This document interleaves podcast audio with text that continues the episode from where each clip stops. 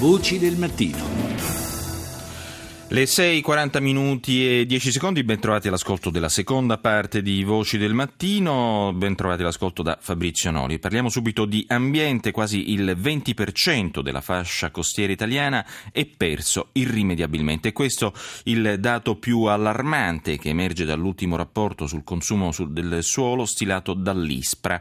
Rita Pedizzi ne ha parlato con l'ingegnere Michele Munafò, ricercatore dell'ISPRA stessa e responsabile dell'indagine sul consumo del suolo consumo di suolo si va a concentrare in alcune fasce più delicate e più particolari, ad esempio la fascia costiera, o la fascia quella più vicino al mare, alla linea di costa, cioè i 300 metri dalla, dalla linea di costa. Bene, in questa fascia abbiamo consumato un quinto della, dell'intera superficie, è come dire 500 km quadrati, sarebbe l'equivalente dell'intera costa sarda, ma anche nella fascia su, subito successiva, cioè quella entro i 1000 metri, le, le percentuali sono piuttosto elevate. Il consumo di suolo quindi continua ad avanzare a un tasso abbastanza impressionante, cioè stiamo parlando di 6-7 metri quadri al secondo, ogni secondo notte e giorno che vengono coperti di cemento e asfalto. Per fare cosa? Per fare strade, per fare infrastrutture, per fare edifici. Il 40% del, del consumo di suolo, quindi del suolo direttamente alterato dal cemento, dall'asfalto, da infrastrutture, è destinato a strade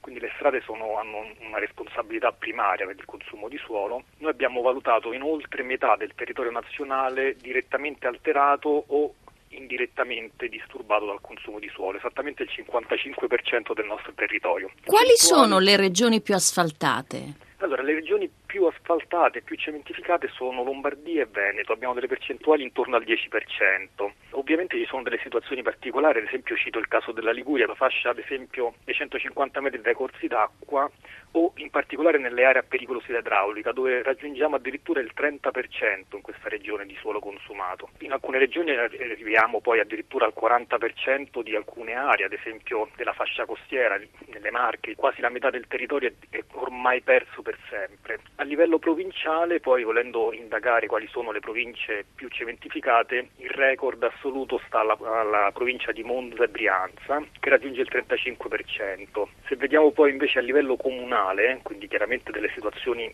mediamente più compromesse in alcuni casi, soprattutto per i grandi comuni, abbiamo dei numeri che anche in questo caso ci sorprendono, nel senso che abbiamo dei comuni dove abbiamo raggiunto l'85% di suolo sigillato, cioè di fatto non esiste più che un'area comuni? Aperta. Questi sono comuni che si concentrano in gran parte nel napoletano, il comune che ha il record assoluto è il piccolo comune di Casavatore, pensi che addirittura su, dieci, tra i 10 comuni più cementificati 9 sono nella provincia di Napoli. Tra i grandi comuni comunque abbiamo Napoli, Torino, Milano, che hanno valori comunque molto elevati. Questa cementificazione è dovuta anche all'abusivismo? Eh, è dovuta a tanti fattori. L'abusivismo è storicamente un contributo non secondario, ma eh, soprattutto alimentato poi da, da pratiche diffuse di, di, condono che nel corso degli anni sappiamo si sono susseguite e in qualche modo direttamente o indirettamente incentivando. In realtà le cause sono diverse, non, non possiamo dare la colpa soltanto all'abusivismo edilizio. Di certo oggi la causa non è più la crescita demografica,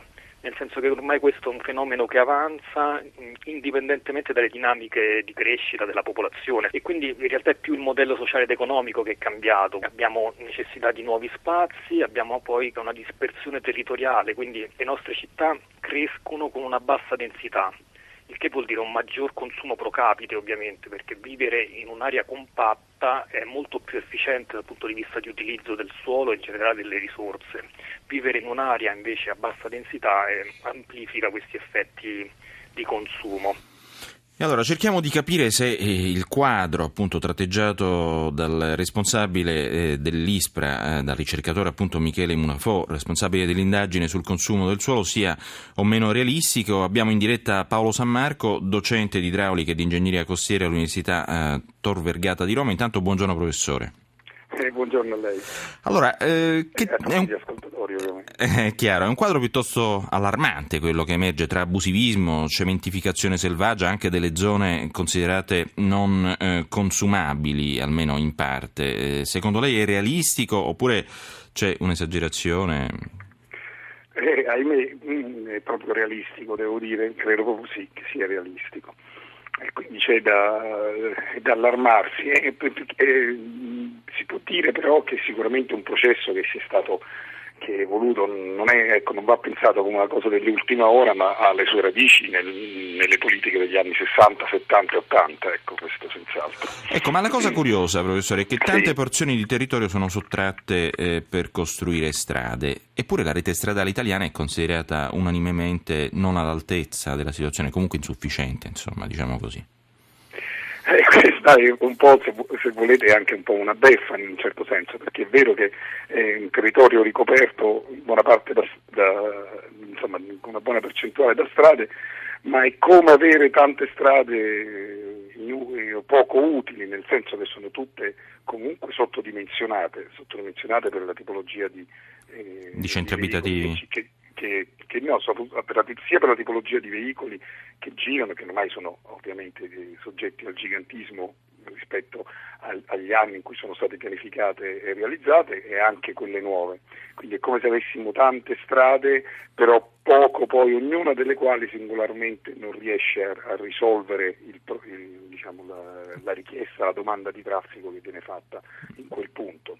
Mm. Andiamo nelle autostrade, nelle strade provinciali e nelle strade comunali. Ecco, lei si occupa soprattutto di, ehm, di ingegneria costiera. Eh, la pressione sì. edilizia eh, è sempre più concentrata sulla costa, sulle coste del nostro paese. Addirittura il 20% della fascia costiera eh. italiana è considerata ormai persa, irrimediabilmente. Eh, questa forse è la, è la, nota più dolente. Mm, la nota più dolente. Ecco, mm, diciamo, l'ingegnere il tecnico parlava di, eh, di abusivismo.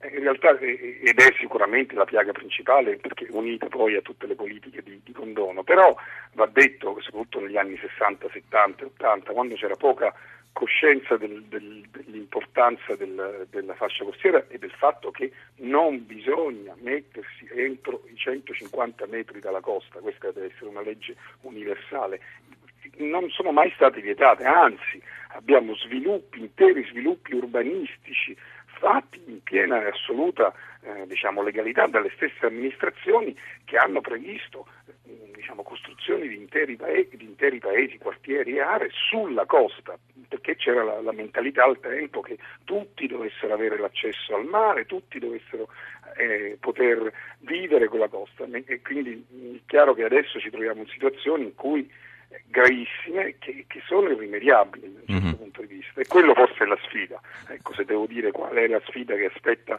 un po' alle prossime, eh, ai prossimi anni, alle prossime generazioni è quella del recupero di zone che un tempo erano meravigliose che sono state effettivamente il termine cementificato non, anche se inflazionato non può che non andare benissimo. Ma in definitiva quanto scontiamo la bellezza del nostro territorio cioè il, il tallone d'Achille e l'altra faccia della medaglia per così dire? eh Ovviamente, cioè la stessa bellezza che ci, che ci, fa rendere unici al mondo è anche l'origine se, della difficoltà idrogeologica da una parte, questo adesso non è, non è, direttamente legato a quello che stiamo dicendo, però è anche quella che ci sono strade sulla costa, sì, perché le coste sono, le nostre be, be, coste bellissime sono anche spesso, per una buona parte, una buona percentuale, eh, rocciose, coste alte e quindi far passare una strada comunque ha una difficoltà eh, che automaticamente spinge la strada a passare vicino certo. alla costa. Ecco, quindi c'è anche una componente geografica che non va dimenticata. Grazie a Paolo San Marco, ricordiamo docente di idraulica e ingegneria costiera all'Università Tor Vergata di Roma.